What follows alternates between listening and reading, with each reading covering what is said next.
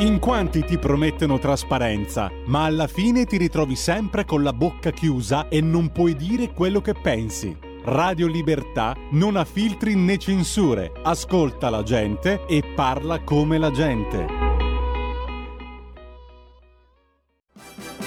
Va ora in onda Pop Economia. Radio Libertà, diamo subito la linea ad Alessandra Mori a lei e ai suoi ospiti, numerosi quest'oggi come sempre, per parlare con loro 02 66 20 35 29 oppure via WhatsApp al 346 642 7756. Bentrovata Alessandra. Grazie della linea Giulio Cesare, ben trovato a te. Avete ascoltato poco fa, prima della nostra sigla, Il dono e le insidie del dono. Giorgio Gaber, un impareggiabile Gaber, nel suo pezzo in prosa, che ben si innesta sul tema della puntata, ma anche sul tema dei regali di Natale, perché è una profonda riflessione sul senso del dare e dell'avere, del dare e del ricevere, al di là del cliché stesso dell'atto del dono. E riferito all'economia reale, come noi oggi possiamo difenderci dalle insidie che si annidano, che si celano dietro i regali di Natale? E ancora, cosa succede, cosa ne è del nostro carrello della spesa che si riempie o si svuota, che cosa sta accadendo. E per quanto riguarda i regali last minute ai quali noi tutti ricorriamo per motivi di tempo, sono truffe o risparmi? E non può che rivelarcelo, che spiegarcelo il Codacons, la più nota associazione dei consumatori e oggi con noi di nuovo il presidente del Codacons Gianluca Di Ascenzo. Ben trovato Presidente. Grazie per l'invito in trasmissione. E torna con noi anche il professor Gualtieri. Eccoci qua, professore. Buonasera a tutti, ciao Alessandro. Ben trovato, come si prepara lei economicamente a questo Natale?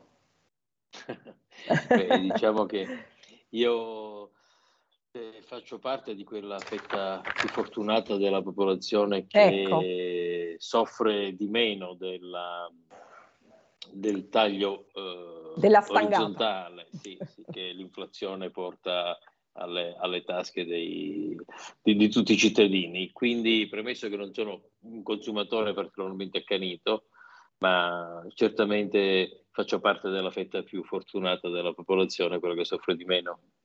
Benissimo professore, e un attimo e vengo subito da voi, però c'è anche chi è meno fortunato e voglio segnalarvi subito, mentre vi ricordo che siamo live in questo momento, cioè in diretta, on air, su tutte le nostre piattaforme, cioè sulla pagina Facebook della nostra radio, su YouTube, sulla TV, sul 252 del digitale terrestre, su radiolibertà.net e anche di Economy TV, questa nuova piattaforma New Media, da me e da alcuni giornalisti miei colleghi creata, siamo in onda in questo momento, anche di Economy TV sta condividendo la diretta e voglio subito ricordare un'iniziativa fondamentale, importantissima della radio per questo nostro concittadino Andrea Costantino quando non è stato fortunato perché sta vivendo, lo ricordo, una vicenda surreale, una vicenda davvero ingiusta, kafkiana. È ingiustamente detenuto da oltre 21 mesi ad Abu Dhabi negli Emirati Arabi. Ehm, informatevi sulla sua vicenda e la radio oggi lancia un'iniziativa, un'altra ulteriore iniziativa, dopo aver aperto questa importante finestra di libertà che appunto trovate nella nostra pagina Facebook in cima,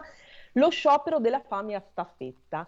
Eh, mi sembra davvero molto importante, specialmente in questo momento di Natale. Lo ha annunciato stamane insieme al direttore Giulio Cainarca, eh, Andrea Costantino stesso. Io comincerò lo sciopero della fame. Ecco, la radio si associa con un, questa dirompente iniziativa, lo sciopero della fame a staffetta. Scriveteci, fateci eh, sentire le vostre voci, le vostre chiamate, le vostre telefonate, scrivete alla Farnesina, perché c'è ancora il silenzio della Farnesina su questa vicenda, alla Presidente del Consiglio Giorgia Meloni, facciamoci sentire tutti uniti, tutti insieme. E ecco Alessandra, mostriamo... scusa Alessandra, Prego, eh, proprio ora il direttore ha messo questo post, uno sciopero della fame a staffetta per chiedere la liberazione di Andrea Costantino. Fame di diritti umani, fame di libertà. Di libertà. Per aderire... Facciamolo vedere, Giulio Cesare. Sì. per vedere. aderire a questa azione di lotta non violenta, mando un messaggio al numero di Radio Libertà 346 642 7756. I primi ad aderire sono stati Maurizio Bolognetti, segretario dei Radicali Lucani, Lucia Tripoli e Maria Antonietta Ciminelli. Benissimo, grazie. Giulio Cesare, ricordo anche, aggiungo che dopo questa finestra di libertà aperta dalla radio e per iniziativa anche del nostro direttore Giulio Cainarca, molte, mh, eh, molti media nazionali hanno riportato questa vicenda giorni scorsi, venerdì scorso, anche su Rai 2 eh, un importante focus su TG2 Post con Andrea Costantino, la sua compagna Stefania, il direttore Giulio Canarca, l'ambasciatore Pontecorvo e Francesco Sorace. Stessa cosa stamane in radio con delle importanti notizie, quindi seguiteci e stateci vicino per questa importante iniziativa. Allora, subito subito mostriamo Bieconomy TV perché Bieconomy TV, nuova piattaforma, nuova new media, grazie a Giulio Cesare se ce la mostri, eh, oggi ha mm, realizzato un sondaggio e lo lancia, lo lanciamo subito. Caro Babbo Natale, nonostante la crisi, desidero e c'è una lista lunga, lunghissima. Eh, che cosa desideriamo noi davvero? Il panettone, i dolci di Natale, sì, ma optiamo per i regali sulla ci eh, indirizziamo verso la tecnologia, sull'abbigliamento, sulle cose più eh, utili o meno utili, che cosa tagliamo, che cosa risparmiamo, bollette e rincari minacciano il Natale, ma sotto l'albero qualcosa per genitori e nonni, figli e nipoti, fratelli e amici ci sarà. Tu cosa vorresti ricevere? Fatecelo sapere, perché è un indirizzo importante anche mh, non soltanto come preferenze, ma come orientamento. E allora, Presidente di Ascenzo, eccoci qua. Eh, noi eh, volevamo sapere da lei, ma il Codacons che dice questo carrello della spesa si riempie, si svuota, eh, su che cosa stanno tagliando gli italiani? E poi veniamo al problema delle truffe. Sì, beh, sicuramente l'abbiamo visto in questi mesi, oltretutto l'inflazione purtroppo, come più volte il professore ci ha fatto analizzare, sta continuando a crescere, quindi è aumentata complessivamente la spesa, ma il carrello si è, si è svuotato di molti beni. Non sappiamo ancora eh, che esito eh, avrà l'indagine fatta dall'antitrust perché contemporaneamente a questo fenomeno c'era un altro che eh, grazie anche ai vostri microfoni è stato eh, affrontato, che è quello del... Eh, le confezioni sembrano uguali ma diminuisce il peso del, del contenuto, quindi eh, dal punto di vista strategico alcune imprese anziché aumentare il prezzo di vendita hanno preferito togliere merce. Questo è un fenomeno eh, che avviene, è accaduto a livello internazionale, anche accaduto nel, nel nostro paese.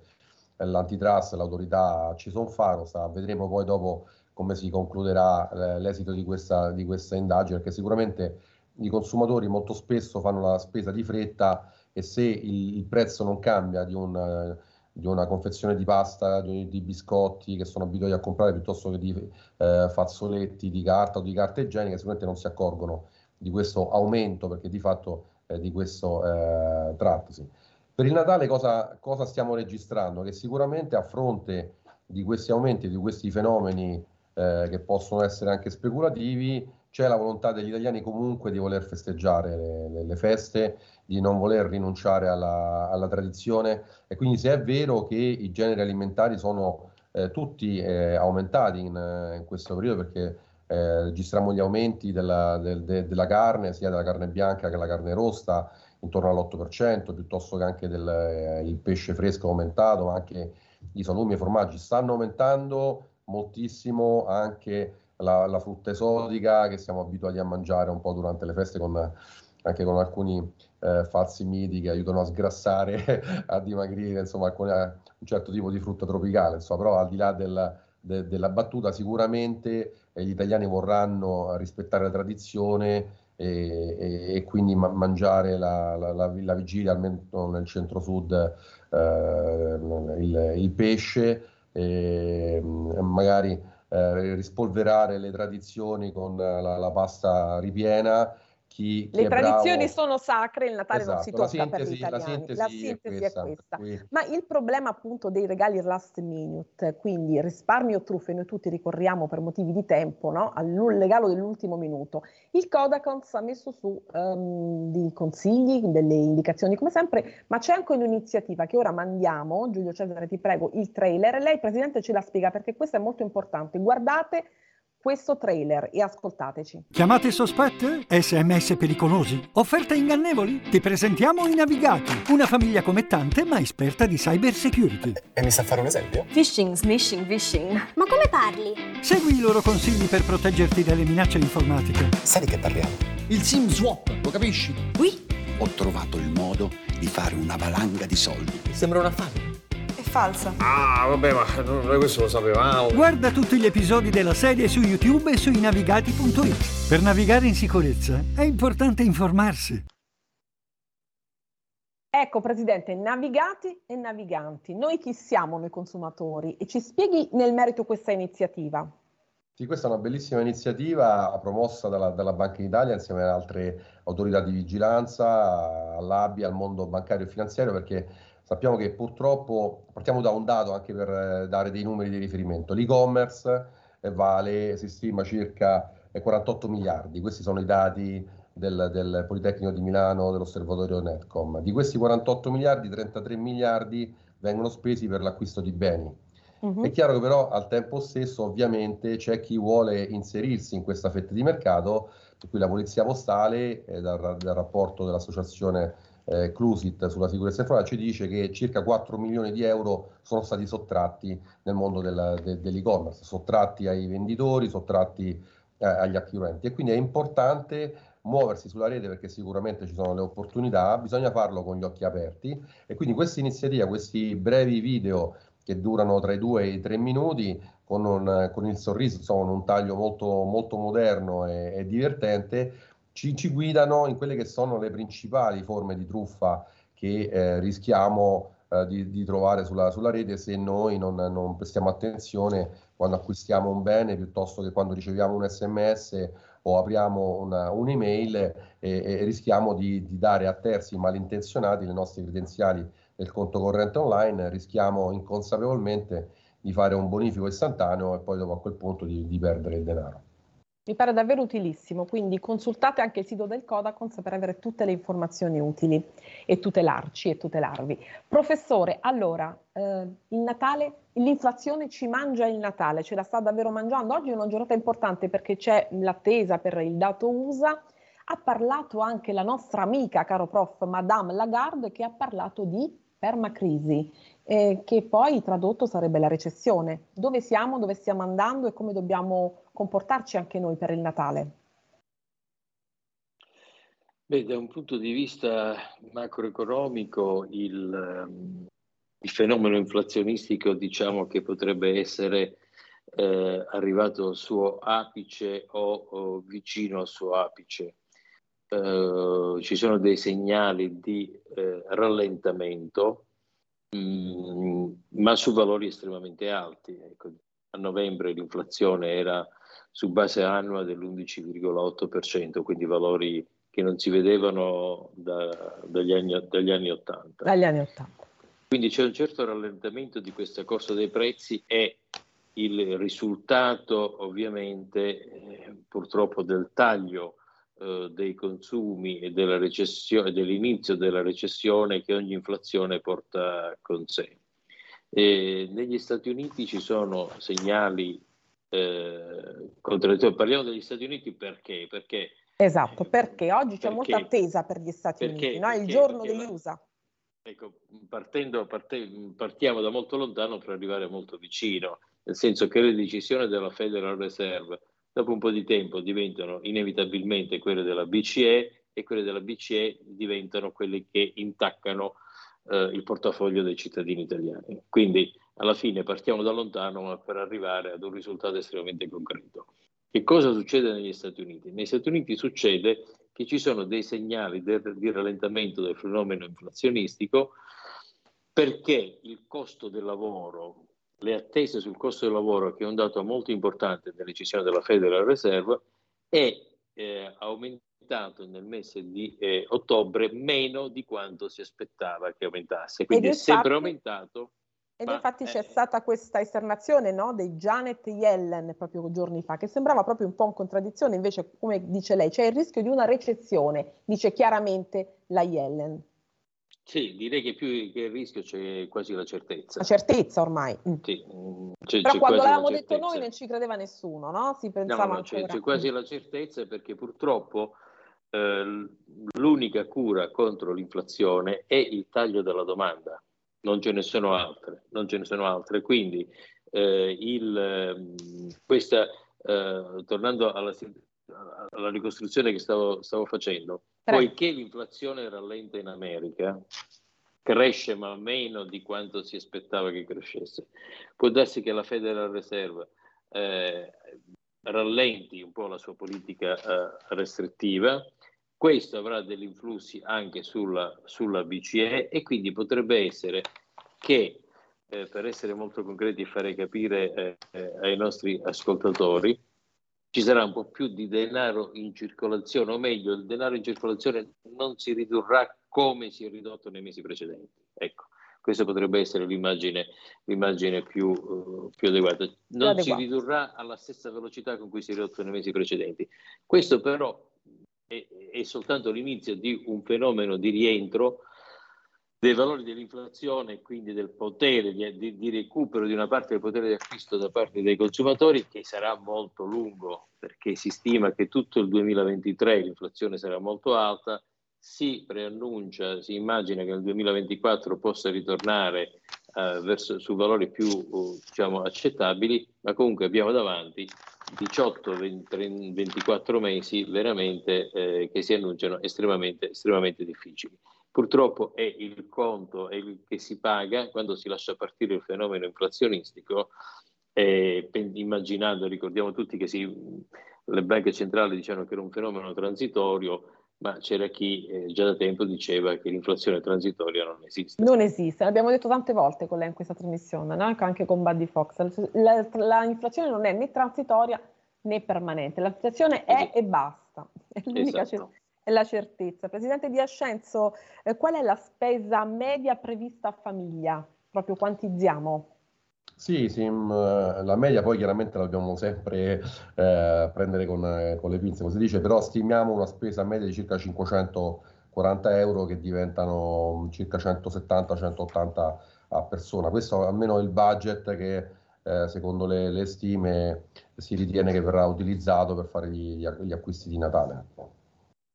Poi è chiaro, c'è sempre Trilussa ci insegna, insomma, poi c'è sempre chi, chi ha più disponibilità ovviamente e, e meno i 180 diventano 300 euro, insomma, però la media questo dovrebbe essere. E professore, però c'è ancora chi si occupa di criptoattività, come diceva lei, no? E annuncio anche la sua eh, pillola settimanale su Economy TV, adesso tra un pochino andiamo a vederlo. Lei ha detto qualcosa, ha dato una bella sciabolata sulle criptoattività. Che succede in quel campo? Per scripto attività si registra un intervento del eh, componente del Consiglio della BCE, il componente rappresentanza italiana Fabio Panetta, sì. eh, il quale intervenendo in, un convegno alla London School of Economics ha, detto, ha preso una posizione molto netta sulle criptoattività, ecco, non chiamiamole criptovalute perché mai, non mai. si tratta di valute ecco. di moneta, Abbiamo... eh, dicendo tre cose molto importanti. La prima è che la bolla speculativa di un'intera generazione diciamo, dei nati digitali. Eh, la seconda è che in quasi tutti i casi si tratta soltanto di una nuova forma di gioco d'azzardo. E la terza è che occorre intervenire a livello mondiale per tutelare i risparmiatori e mettere eh, in, in, sicurezza il sistema finanziario dagli inevitabili fallimenti. Eh, che, saranno, che seguiranno il crollo della, dei valori di queste criptoattività gonfiate da uh, pura speculazione priva di qualunque valore reale il, il, il, bitcoin, per dare un esempio, era, valeva 61 mila dollari mm, qualche, qualche, tempo fa, qualche mese fa, oggi ne vale 16 mila. La mia idea è che questo valore eh, è destinato a diventare zero, perché zero è il valore del bitcoin, è una, eh, una criptoattività finanziaria priva di eh, qualunque sottostante, quindi non ha, fin quando non si arriverà a zero, credo che i fallimenti che abbiamo già sperimentato di cui vi ho parlato tante volte nelle nostre trasmissioni, Alessandra, delle varie eh, criptoattività, delle varie piattaforme, le truffe, quello lì che è scappato con 32 miliardi di dollari. Ti abbiamo eh, detto, ci torneremo però su questo tema perché è un tema che no. prende molto, eh? eh se ne parla, certo. sarà, molti dicono, professore, sarà l'anno 2023 delle criptovalute, lei le chiama criptoattività ma una stima che... Ma, esatto. Eh, sì, mm, certamente, Banca d'Italia, lei tante volte lo ha sottolineato, vanno chiamate criptoattività, ma c'è qualcuno che dice, più di qualcuno, che il 2023 sarà l'anno delle criptovalute, quindi un, possiamo smentirla questa previsione?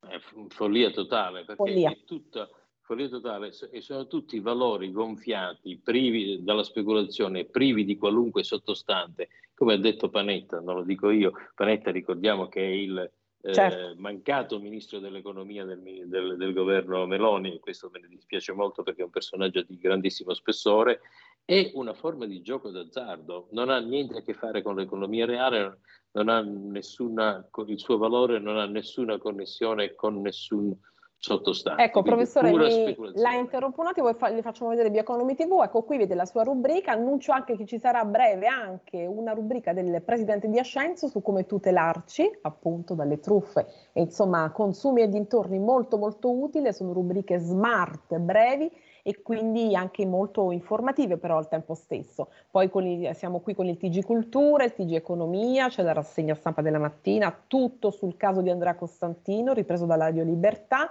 tutto appunto, c'è il criptolistino, quindi tutte le news di quello che accade, c'è il contatore, caro prof, del debito pubblico, poi lo leggiamo, eh, lo leggiamo perché lo mettiamo come sottopancia, perché il male assoluto lo abbiamo ormai capito tutti, e, mm, e, poi insomma tutte le notizie in tempo reale, c'è di tutto di più sul nostro nuovo new media. Presidente di Ascenso, il Codacons ha fatto tante battaglie sull'inflazione, ha chiesto anche delle cose nel concreto, poi lei mi accennava nella nostra conversazione precedente, tute- nuove tutele per i consumatori, la direttiva Omnibus e nuovi adempimenti per gli operatori. Sì, perché finalmente un po, ritardo, mm. in, un po' in ritardo perché doveva essere stata recepita nel mese di maggio, però comunque ce l'abbiamo fatta, la notizia è di questi primi giorni di dicembre, un decreto legislativo recepisce la direttiva del 2019 che va ad integrare le pratiche considerate sleali e, e scorrette, quindi c'è un'integrazione del codice del consumo e quindi maggiori tutele per i consumatori. Per fare degli esempi, entrare un po' nel, nel concreto, oggi sappiamo che i consumatori se devono fare un acquisto su internet vanno a leggere le recensioni, però eh, grazie agli interventi anche dell'antitrust, piuttosto che eh, è emerso che in alcuni casi, in modo poco trasparente, non veniva detto se quelle, quelle recensioni erano più o meno pagate, erano autentiche e questa direttiva nasce proprio da un'indagine fatta a livello europeo eh, dove la maggior parte dei siti non davano nessuna, eh, nessuna, non c'era nessuna analisi su questo fronte, che invece è un parametro che viene utilizzato dai, dai consumatori. Quindi questa eh, può configurare una pratica commerciale scorretta, come molto importante se ci sono degli sconti c'è l'obbligo per, eh, lo, per, l'esercizio commerciale, anche che utilizza eh, la rete, di indicare il prezzo applicato nei 30 giorni precedenti. Questo perché sappiamo, quando ci sono i saldi, molto spesso sappiamo che c'è qualche, qualche esercizio commerciale che gonfia il prezzo per far sembrare lo sconto eh, interessante. Queste sono solo eh, alcune, ma poi c'è anche l'aumento dei poteri sanzionatori dell'autorità garante della concorrenza e del mercato su un modello eh, europeo perché questo deve servire anche da deterrente così come la, la, concorrenza alle pratiche sleali di presentare un prodotto eh, come eh, se fosse uguale a, a, a, quello che viene venduto in un altro paese europeo quando pensiamo all'Italian sounding come pensiamo alla, al parmesan piuttosto che eh, a prodotti che vengono venduti ingannando i consumatori, questo non si poteva già fare prima, ma a maggior ragione stato, sono stati integrati nell'elenco delle pratiche sleali che portano a sanzioni importanti.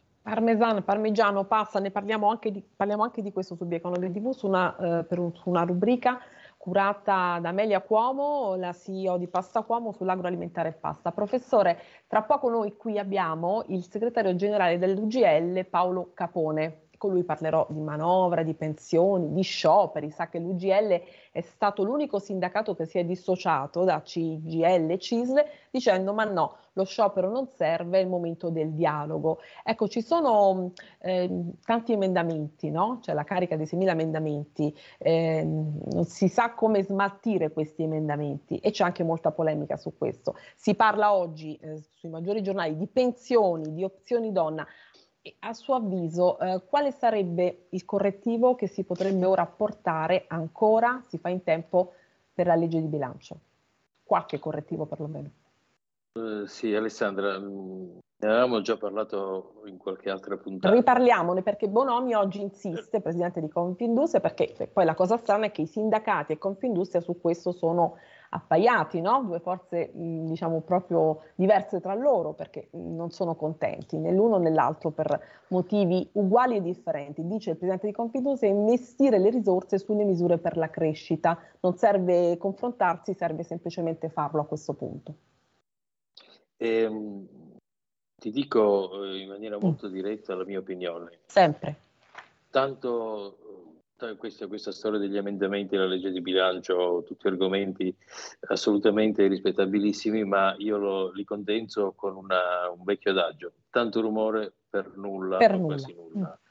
Uh, il punto fondamentale, e mi ricollego a quello che diceva il nostro uh, Presidente qualche minuto fa, è quello che bisogna dare uh, all'Italia un progetto complessivo di rilancio economico che passa attraverso tutta una serie di cose di cui la legge di bilancio non si occupa nel modo più assoluto.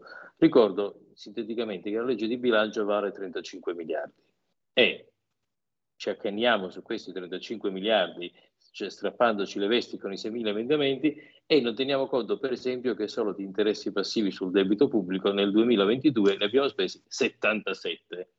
Allora, quanti emendamenti abbiamo fatto sui 77 miliardi di interessi passivi, cioè la spesa più inutile e improduttiva che ci sia sul, rispetto, sul, sul debito pubblico, cioè stiamo parlando veramente di un'arma di distruzione di massa. Di massa. Io. Il, presidente, il, il, presidente, il, presidente, del Codacons ha detto una cosa molto importante. Che cosa, e qui mi ricollego a cosa si può fare. Che cosa servirebbe all'Italia? Una delle tante cose che servirebbe in maniera fondamentale è quello di dotare il nostro Paese di un'autority sulla concorrenza autorevole e che consenta veramente di tenere sotto controllo gli abusi del mercato. Il problema oggi qual è? Che questa autority, quella della concorrenza e anche delle altre, è completamente delegittimata e in fondo non fa paura a nessuno. Eh, tant'è, posso citare un episodio clamoroso, quando tutte le compagnie, le 3-4 compagnie telefoniche italiane, prima che il mercato fosse ancora liberalizzato con gli operatori low cost, si misero d'accordo per fare le bollette anziché mensili di, di 4 settimane.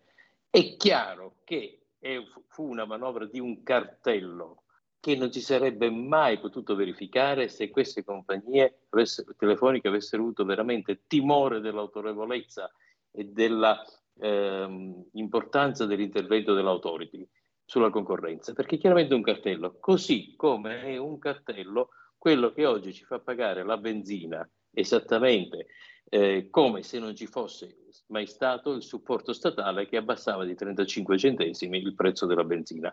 Un cartello vero e proprio. Perché? Perché nessuno teme Rapidissimo, prof, siamo in chiusura. Rapidissimo. Ho finito. È chiaro, Quindi, cosa possiamo fare? Cosa possiamo fare? Smetterla di accapigliarci su questi, su questi poveri, tanti ma poveri 35 miliardi, sempre sul solito argomento, ma fare... Ma questo, professore, mi spiace, eh, ma una cosa che vedo un po' utopica, non si farà mai, perché si parla e si... Io perciò la provoco, no? Sì, eh, ecco. posso dire, l'unica, l'unica cosa che è stata fatta in Italia in questi anni, nel silenzio più assoluto, su cui non ci sono stati 6.000 emendamenti, è stato il PNRR. Allora, io mi domando, sulle manovre del PNRR, quanti emendamenti sono stati fatti? Chi conosce cosa c'è effettivamente in questo, in questo che è l'unico progetto di sviluppo del Paese degli ultimi vent'anni? Nessuno, non se ne è mai parlato. E invece parliamo del POS, parliamo dei 5.000 euro, parliamo dei 60 euro del POS e nessuno sa che cosa c'è dentro il PNRR. Ecco. Presidente di Ascenso, concluda lei, frammento proprio perché siamo in chiusura, è d'accordo? Sottoscrivo quello che ha detto il professore, eh. è verissimo. Verissimo, quindi ci vuole un regolamento diverso, ma comunque torniamo a parlarne eh, con lei di nuovo. A presto, grazie Presidente, grazie Professore. Grazie a voi, grazie. alla prossima. Buona serata. A tra poco. Da oggi la tua radio è ascoltabile anche con la televisione in digitale. Sul telecomando della televisione digitale o del tuo ricevitore digitale puoi scegliere se vedere la TV o ascoltare la radio. Risintonizza i canali radio e troverai anche Radio Libertà, canale 252. La tua radio.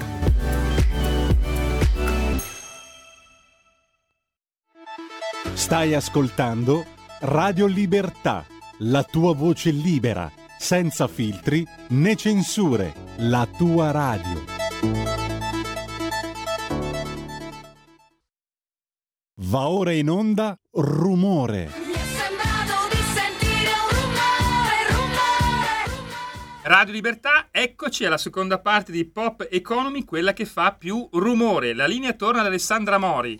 Ma che è sempre connessa col rumore, caro Giulio Cesare, della pop economia, dell'economia reale, oppure come vogliamo chiamarla oggi? Chiamiamola in un altro modo, Popul Economy, perché è anche il titolo di un libro scritto dal nostro ospite, il nostro ospite che è in diretta da Londra, perciò lo ringrazio doppiamente oggi, è il presidente dell'UGL, Paolo Capone. Benvenuto. Ben eh, trovati. Eccoci. Allora, com'è il tempo a Londra? Che si dice da lì? Eh, c'è neve per strada, le piste sono pulite, ma tre ore di ritardo, per cui sentirete, tanto per, fare, per rimanere in tema di rumore, sentirete ogni tanto gli annunci di una vocina inglese perché siamo in aeroporto, siamo appena atterrati, malgrado dovessi, saremmo dovuti arrivare due ore fa. Bene, quindi c'è un ritardo, ma insomma a Londra però Vabbè. si dice che funziona sempre tutto meglio che in Italia, no? Ecco, Alessandra Paolo, intanto stiamo vedendo la copertina del suo libro. Eccola qua, Popul Economy. Insomma, questa cosa mi ha intrigato parecchio, Presidente, perché noi facciamo, io qui faccio la trasmissione, la mia trasmissione si chiama Pop Economia. Perché cominciamo da qui, invertiamo l'ordine delle domande, dei fattori. Perché Popul Economy? Vediamo un po'. Beh, Prefazione, perché... leggo, di Matteo Salvini e l'economia per le persone, non per l'elite finanziaria. Ma guarda un po', la stessa cosa sulla quale punto io, cioè l'economia spiegata in maniera semplice, accessibile a tutti, perché l'economia è il motore, è quella che è destinata più che mai a fare rumore. Prego. Sì, è proprio lo spirito era questo, era quello di cercare di raccontare eh, un'analisi del, della situazione. Considerate che questo libro è stato stampato nel 2000, inizio del 2018, fine del 2018, quindi prima della pandemia. Abbiamo fatto un giro di ovviamente presentazioni come si fa sempre, è stato tradotto in inglese, spagnolo, francese e era semplicemente il tentativo, eh, dicono diciamo così i, i critici benevoli, ben riuscito di raccontare alcuni termini, non tanto la spiegazione dei termini di economia, ma alcuni quadri, ecco, alcuni scenari economici e alcune soluzioni in maniera chiara, semplice, applicando quella che qualcuno avrebbe chiamato in altri tempi, rubando uno slogan eh, interessante, quelli della rivoluzione del buonsenso quelli della rivoluzione del buonsenso. Vediamo quanto buonsenso c'è, mh, Presidente, eh, in, questa, in, questa, manovra, segretario generale della CG, della, dell'UGL. Allora, Maurizio Landini, mi stavo con, ho avuto un attimo lapsus, segretario della CGL, Maurizio Landini ha detto oggi, e ieri sera ancora oggi, le priorità sono l'occupazione e la lotta all'evasione e saremo in piazza, tutti in piazza, i lavoratori, fino al 16 dicembre. Lei, qualche giorno fa, la CIS, segnalo che si è associata alla CGL, si è distaccato, distanziato da questa posizione, per cui qualche giornale ha scritto ma la triplice non esiste più. Ecco, non esiste più la triplice, qual è il punto di diversificazione? Perché lei dice, l'UGL dice, serve dialogo, qual è il punto di diversificazione, di differenziazione e soprattutto che tipo di dialogo voi state intessendo con il nuovo governo? Ma noi stiamo intessendo il dialogo che viene concesso per un uh, metodo di, eh, di, confronto a tutte quante le organizzazioni sindacali. Quindi CGL, CISLO, WIL e noi siamo stati già convocati due volte dal Presidente del Consiglio Meloni per eh, la prima volta per, per, ascoltare qual era la situazione, la seconda per eh, capire meglio quali erano le sue determinazioni facendo delle nostre osservazioni. Quindi mi sembra che questo già è un passo in avanti rispetto a quello che i governi tecnici ci avevano, a quello a cui i governi tecnici avevano abituati, mancanza di confronto e semplicemente presa d'atto delle decisioni. Draghi ha fatto molte riunioni con le organizzazioni sindacali e semplicemente dicendo quest'è, eh, ottant'è, insomma, senza senza nessuna... Senza termini di confronto, diciamo, di no, mediazione. No, no, vabbè, ma è, è, la caratteristica del, è la caratteristica dei governi tecnici, insomma, non è il primo che abbiamo avuto, speriamo che sia Però l'ultimo. adesso c'è un governo politico, quindi adesso, Adesso questo è il governo politico, ecco. per cui nella allora, dialettica politica c'è pure che qualcuno è d'accordo e qualcuno non lo è. La Meloni che cosa vi ha detto? Perché ci sono forse alcuni correttivi che ancora si possono apporre. Abbiamo detto con il professor Ma- Guartieri, purtroppo il piatto è stretto, lo sappiamo, già ci sono stati molti fondi messi 21 miliardi sul tema delle bollette e quindi ne rimane davvero poco. Quindi alla fine si parla sempre no? della stessa, dello stesso giro, insomma. Quale... Sì, eh, il dato, il dato, diciamo così, di analisi più realistico che si può fare è questo. Le risorse sono limitate e sono certe. Quelle sono, non ce ne stanno. Quelle sono, ecco. Il 90% della manovra è stato scritto dal, dal, da Draghi, dal governo precedente, e non poteva essere, per la prima volta noi in Italia abbiamo votato praticamente a settembre con un governo che si è insediato a ottobre Mm. e con una manovra quindi eh, come dire, imbastita su quello, su quello che c'era anzi diciamo così, su alcuni residui che sono stati trovati, questi famosi 20 miliardi, perché c'è stato un extragettito, cioè c'è stata una, eh, c'è una previsione di entrate maggiori di quelle previste eh, precedentemente e questo ha consentito ovviamente di poter trovare delle risorse per arrivare a costruire un, uh, un pezzettino, il 10% di manovra uh, di legge di bilancio uh, fatta, questo poi entriamo nel merito, fatta però su alcune indicazioni precise. E quelle indicazioni precise in larga parte, eh, diciamo così, sono condivisibili o quantomeno eh, danno, danno la, la, netta percezione che stanno andando in una direzione socialmente attenta a quelli che sono le esigenze delle fasce più deboli della società, del lavoro, dei pensionati, Ecco, veniamo, a, lei me lo chiama, il tema pensioni, aumento delle, se ne parla proprio oggi di nuovo, aumento delle pensioni minime, ma solo per gli over 75, con l'asticella fissata in prossimità dei 600 euro. Che ne pensa? Com'è la vostra Ma, posizione su questo? Beh, come dire, chi può essere contro ad aumentare eh. una, la base reddituale per una persona che vive con 600 euro? Se qualcuno eh, Mentre che... però, attenzione, l'Istat certifica che c'è una, le, le, spese per le pensioni sono in crescita. Che ne pensa? È un dato, Ma, sono eh, due cose che insomma cozzano tra loro. Ma allora, intanto la spesa per le pensioni cresce è un, un dato relativo, atteso che eh, come dire, la popolazione eh, invecchia, eh, muore e quindi esce fuori dall'assistenza pensionistica, quella che sta entrando nel, nel sistema pensionistico ha un eh, un'entrata che non è più sulla base reddituale ma sulla base dei versamenti che ha fatto. Io quando andrò in pensione fra 7, 8, 10 anni, non lo so, eh, prenderò la mia pensione commisurata non al mio ultimo stipendio, lo stipendio degli ultimi anni, cosa che vigeva prima della riforma Dini, ma in base a quello che ho versato. Quindi se io ho versato, i soldi dovrebbero stare lì, non dovrebbero stare da un'altra parte. Se poi con i soldi che sono stati versati, l'ente di previdenza, l'Inps, invece di fare eh, previdenza, fa anche assistenza e allora c'è un problema. Quindi noi dovremmo separare la previdenza dall'assistenza e poi vedere se veramente c'è un aumento delle pensioni. Io sono pronto a scommettere qualsiasi cosa, metà del mio regno, che questo, che è piccolo per la verità, che, questo non, che questo non è. Perché proprio insistono la spesa eh, sociale che, che, che dovrebbe essere invece imputata su un capitolo di spesa del, del bilancio pubblico, ma non, non, quello, non, su quello della previdenza. Un'altra cosa di cui abbiamo parlato anche qui giorni fa con il sottosegretario Bitonci, i voucher, se ne parla molto, c'è chi li attacca, chi li contesta, la reintroduzione dei voucher estesi alle, alle attività lavorative occasionali. Che ne pensa? Com'è sempre la vostra posizione? Allora, anche, anche, su questo eh, bisogna avere un po' di buonsenso. Se mm. i voucher vengono usati per, eh, come dire, sottrarre il lavoratore all'applicazione di un contratto collettivo di, di, lavoro, un contratto a tempo parziale o altre forme contrattuali stabilite, beh, sono allora probabilmente usati fraudolentemente. Il voucher serve a eh, risolvere il problema del lavoro occasionale, cioè quello di una giornata. Adesso io non so i telespettatori o quelli degli ascoltatori. Personalmente, eh, in età, eh, come hanno fatto molti della mia generazione, eh, intorno ai 16, 17, 18 anni ho lavorato nel, nel, nella ristorazione, ho lavorato nella raccolta dei cocomeri, ho lavorato in tanti posti dove capitava poter dire, guadagnare qualcosa e, e non pesare sul bilancio familiare. Bene, questo veniva fatto semplicemente a nero, perché non c'erano strumenti. Se io avessi lavorato con i voucher avrei avuto, così come gli altri, una paga certa, una copertura assicurativa che non è il, il, la risoluzione del mio problema di lavoro, è il lavoro che fa il, lo studente per mantenersi in studi occasionalmente, una volta a settimana, una volta al mese, quando gli capita. È questa la logica del voucher ed è in agricoltura e in, di, in quel tipo di attività che hanno picchi di, eh, di lavorazioni particolari eh, e temporali, cioè identificabili temporalmente.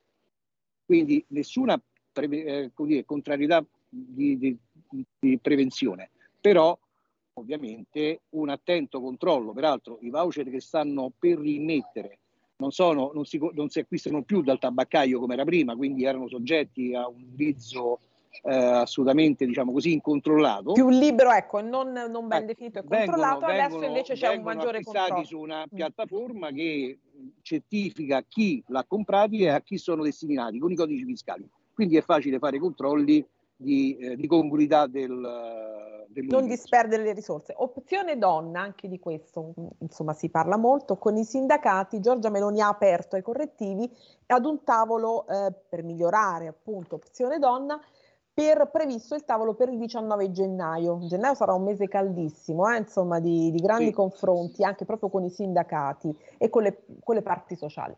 Ehm, che cosa proponete voi come UGL per Opzione Donna? Perché questo allora, è un tema davvero molto donna, delicato. Ecco. Opzione Donna, se rimaneva come era, già era meglio di come, di come l'hanno, l'hanno disegnata adesso. Perché Ovvero, mi corregga se sbaglio, ma l'orizzonte è quello di superare la legge Fornero, no? Assolutamente sì. Mm dare opportunità di uscita dal mondo del lavoro con una flessibilità maggiore di quella che prevedeva la Fornero. Adesso il, te- il termine di opzione donna che, qual, qual, è stato? Che sono state introdotte dei correttivi interessanti, ma è stata eh, spostata l'età. Opzione donna si eh, concretizzava a 58 anni e dava la possibilità di uscita, è stato portato l'età a 60 anni e l'uscita agevolata per, per esempio, eh, maternità, in, cioè con, con, il numero di maternità, con eh, la necessità di svolgere eh, lavori di caregiving, con eh, la, la, la, la, presenza di aziende in crisi, con il numero che stiamo per chiudere, con eh, la necessità di svolgere eh, lavori per giving con eh, la, la, la, presenza di azienda in crisi con il numero che arriva un ritardo. Sì un ritardo alzi un pochino la voce mm, eh, segretario un po' più ecco. Pronto pronto sì sì ci sentiamo. Allora perfetto. Ora benissimo. Quindi, quindi dicevo che questo è il questo è il termine. Mettiamola come era e già andava bene. Poi che ci possano essere delle condizioni di uh, accesso a opzione donna che migliorino quelle condizioni che già c'erano è importante. Eh, premiare, uso un termine improprio ma che rende bene l'idea, premiare eh, con eh, un anno di uscita, le donne, con, con un anno di uscita eh, anticipata, le donne che hanno fatto dei figli, cioè uno, un anno per figlio, forse dà la percezione che anche nella direzione del, della tutela della famiglia si sta facendo qualcosa. Noi siamo un paese a crescita zero e qualche domanda ce la dobbiamo pur fare. Ecco, un paese a crescita zero. Il presidente di Confindustria, lo ricordo sempre, lo ricordavo poco fa anche il professor Gualtieri, Bonomi, ha detto che questa è una manovra senza visione e che eh, ci vorrebbe una scelta, un coraggio maggiore, un taglio shock del cuneo fiscale. Lei come segretario generale dell'UGL e come sindacalista cosa pensa? Noi c'è anche il problema del salario e del lavoro, no? Taglio, il taglio del cuneo fiscale lo proponiamo con, come formula shock da, da, ben prima del governo, eh, del governo Draghi, quindi già col governo Conte, Conte bis, perché la necessità di alimentare la crescita del paese andando a eh, consentire ai lavoratori una maggior, eh, maggior capacità di spesa perché essi hanno maggior capacità di, diciamo, reddituale è fondamentale. Le statistiche hanno confermato, ne abbiamo fatta una noi col Censis, stata, ne è stata fatta un'altra anche da, da, altri, da altre agenzie primarie di, di rilevazione, eh, ci rappresentano questo quadro. Negli ultimi 30 anni gli stipendi eh, reali, cioè la, la capacità di eh, acquisto degli italiani è calata del 3% contro la Germania che ha fatto più 35, la, la Francia si è avvicinata al 30%, contro tutti gli altri paesi dell'Ocse che stanno in posizione più, cioè siamo il fanalino di coda in quanto a Però questo non capacità... è stato fatto con questo governo, non sembra esserci eh spazio per questo. No, c'è stato, ci sono stati due punti recuperati per, fino a 35 mila euro e eh, di, di, di, reddito lordo e eh, tre punti su chi invece arriva a 20.000 euro.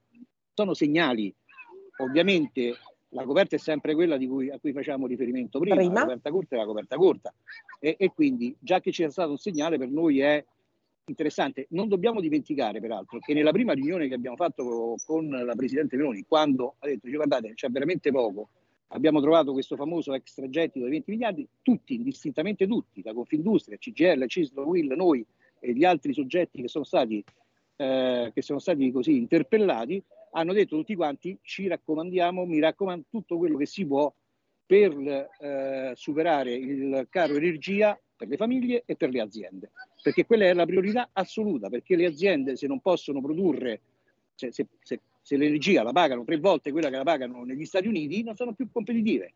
Se eh, pagano l'energia più di quella che, la paga, che, che paga la Francia, che ha un suo sistema energetico eh, diverso dal, dal nostro, un approvvigionamento diverso dal nostro, noi non siamo più competitivi, non siamo competitivi neanche con la Germania, che sul eh, come dire, ha, ha, riconvertito addirittura le centrali a carbone, ha riaperto le centrali a carbone. Quindi c'è, c'è da, da essere. Abbiamo parlato molte volte qui. No, col... Abbiamo detto che questa era la necessità primaria e questo è stato quello che il governo ha fatto. In più ci ha messo dentro un po' di segnali che socialmente hanno un peso. Un milione e mezzo per l'assegno unico a sostegno della povertà mi sembra una cosa importante. Due miliardi aggiuntivi rispetto a quelli del PNRR sulla sanità è qualcosa, non è, non è sufficiente, ma è qualcosa. Cioè, questo si poteva oggettivamente fare, fare. questo si è fatto. E questo si è fatto, insomma. Allora, segretario, io so che lei oggi ha fatto davvero una cortesia a collegarsi con noi perché appunto è in aeroporto. Se lei vuole rimanere io sono felicissima, ma la libero se invece vuole andare perché no, abbiamo la, anche... La ringrazio la... perché devo ancora trovare la valigia. Che la vedo, la vedo che è... Comunque la rinviterò senz'altro anche per un confronto un piacere. con i produttivi e insomma è bello sentirsi, confrontarsi liberamente. Grazie e buon... A presto. Buon lavoro. Buon, buon viaggio e buon diciamo, eh, eh, permanenza, permanenza, a Londra. Permanenza a Londra. Grazie, arrivederci. arrivederci.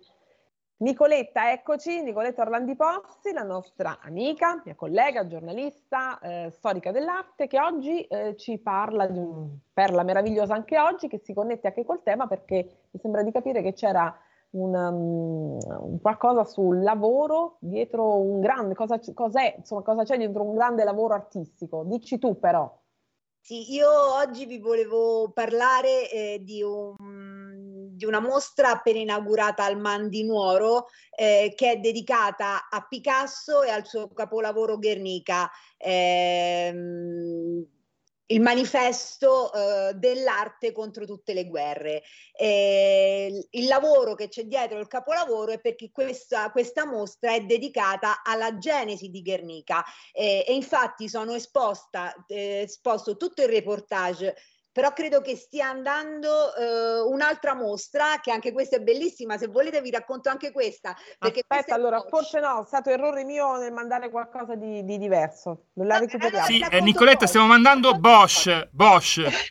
Eh, ma no, ma è, è, è, mea colpa, mea colpa perché tra le tante cose che, tu, che ho, che tu mi mandi, ho mandato quella sbagliata. Comunque, è vabbè. Ma anche questa di eh, Bosch, vai con Statela a vedere vai. a Palazzo Reale è una mostra importantissima, eh, durata anni di lavoro per portarla qui a Milano. Eh, questo pittore eh, che ci racconta un rinascimento diverso rispetto a quello che noi eh, siamo abituati a considerare, il rinascimento eh, di Firenze, questo invece è un rinascimento fiammingo che ci parla di di un, altro mondo, il mondo che vedeva Bosch, un mondo popolato da, da esseri strani, particolari. Immaginiamo di, ess- di vivere in una, un'altra dimensione eh, e quindi vediamo, vediamo, degli esseri stranissimi mh, a metà tra uomini e animali che vivono eh, quello che viveva il Rinascimento diciamo fiorentino per, per, usare un termine che è facilmente comprensibile a tutto, completamente diverso, che ci apre un, un, un mondo eh, che, che, che Bosch viveva nella sua testa, ma che a noi dà la possibilità di immaginare un altro mondo. Un altro mondo è possibile, in questo periodo lo vorremmo tutti. Oltre eh, a un regalo di Natale. un altro mondo. Un altro mondo E, ehm, ed è una mostra importantissima, e quindi io vi consiglio assolutamente di andarla a vedere e, e di perdervi. Ecco qua, ecco qua. Guarda ecco, questo invece è il capolavoro perché, di... Perché siccome Giulio Cesare è un regista fantastico, ha recuperato... Grazie, Cesare, ecco, grazie, grazie capitano, vai. E, allora, eh, Guernica è il manifesto dell'arte contro, le, contro, tutte le guerre. La cosa importante di questa mostra al Man di Nuoro è che viene documentata eh, il lavoro di Picasso che per realizzare questa opera monumentale che venne esposta al padiglione eh, all'Expo di Parigi del 30 1937 ci impiegò solo due mesi dopo il bombardamento eh, da parte delle, mh, degli alleati, de, dei franchisti, de, dei sostenitori di Francisco Franco su questo, al, al, mercato di Guernica. È di un'attualità sconvolgente se, se, pensiamo a quello che sta succedendo in queste, in queste ore in Ucraina. E la cosa importante è che eh, Dora Maar, che era una fotografa, all'epoca anche amante, perché Picasso era sposato, ma lei era l'amante di Picasso, ha documentato con tutte le fotografie che ehm, che dimostrano come eh, Picasso sia intervenuto eh, per rendere eh, più forte possibile questo senso di orrore che deriva dalla guerra. Eh, il, il, lavoro è, è, in bianco e nero, ma se noi guardiamo bene l'opera c'è anche una luce, una lampadina che simboleggia la, la speranza. La, come aneddoto che viene eh, riportato eh, rispetto a Guernica, eh, di fronte all'ambasciatore nazista di Francia, Otto Abetz, eh, che chiese a Picasso, ma avete fatto voi questo orrore, maestro, lei che è così importante, ha, ha creato questo orrore? E Picasso rispose no, è solo opera vostra l'orrore l'hanno fatto, l'hanno fatto chi ha bombardato il mercato producendo così tanti morti, vittime innocenti. E, ehm, è importante anche l'esposizione perché ehm, ricorrono i 70 anni dall'esposizione di Guernica perché Picasso non volle lasciarlo nella Spagna di Franco e quindi lo mandò in giro per l'Europa, per il mondo e nel 1953 arrivò a Palazzo Reale a Milano sconvolgendo l'Italia e sconvolgendo i visitatori. E, e, e la mostra documenta anche eh, proprio le emozioni che suscita che suscitò questo capolavoro eh, di fronte agli spettatori. Eh, è una mostra bellissima, eh, in, in, rete si può, chi, per chi può andare a Nuoro eh, vada assolutamente, ma in eh, rete il nostro servizio l'abbiamo, io l'ho, l'ho documentato, ci sono delle, delle immagini bellissime che, che raccontano l'orrore ma anche la speranza. Una mostra molto potente allora. Sì, assolutamente sì molto potente, quindi il lavoro dietro un capolavoro e sempre in fondo al tunnel c'è una luce per tutti. Assolutamente sì, e questo Ass- è l'augurio. Assolutamente sì. Al tunnel. Assolutamente sì, mi piacerebbe tanto sapere cosa pensano le nostre videoascoltatrici e videoascoltatori, quindi intervenite alla prossima puntata perché ora non abbiamo più tempo, anche per commentare questi pezzi bellissimi di arte, non soltanto raccontati come li racconti tu, ma anche con delle immagini che tu giri meravigliose. Grazie. E allora vi saluto, ti saluto, vi saluto, vi ringrazio, vi do appuntamento al 20 martedì 20 dicembre, ultima puntata di Pop Economia e Rumore, prima di Natale, dove insomma eh, vi assicuro belle sorprese, luminose sorprese. Ecco, Alessandra, se ce la fai, ti aspettiamo nei nostri studi insieme a Nicoletta. Eh, certo, Nicoletta senz'altro. Io senza per me è più facile, sono a per me è più fa- per lei è più facile, per me è un po' più difficile, ma insomma ce la metterò tutta Giulio Cesare. Grazie, alla prossima. Grazie. Grazie. A presto e vi abbraccio e vi saluto. Ciao. Ciao, ciao, ciao. Avete ascoltato Pop Economia.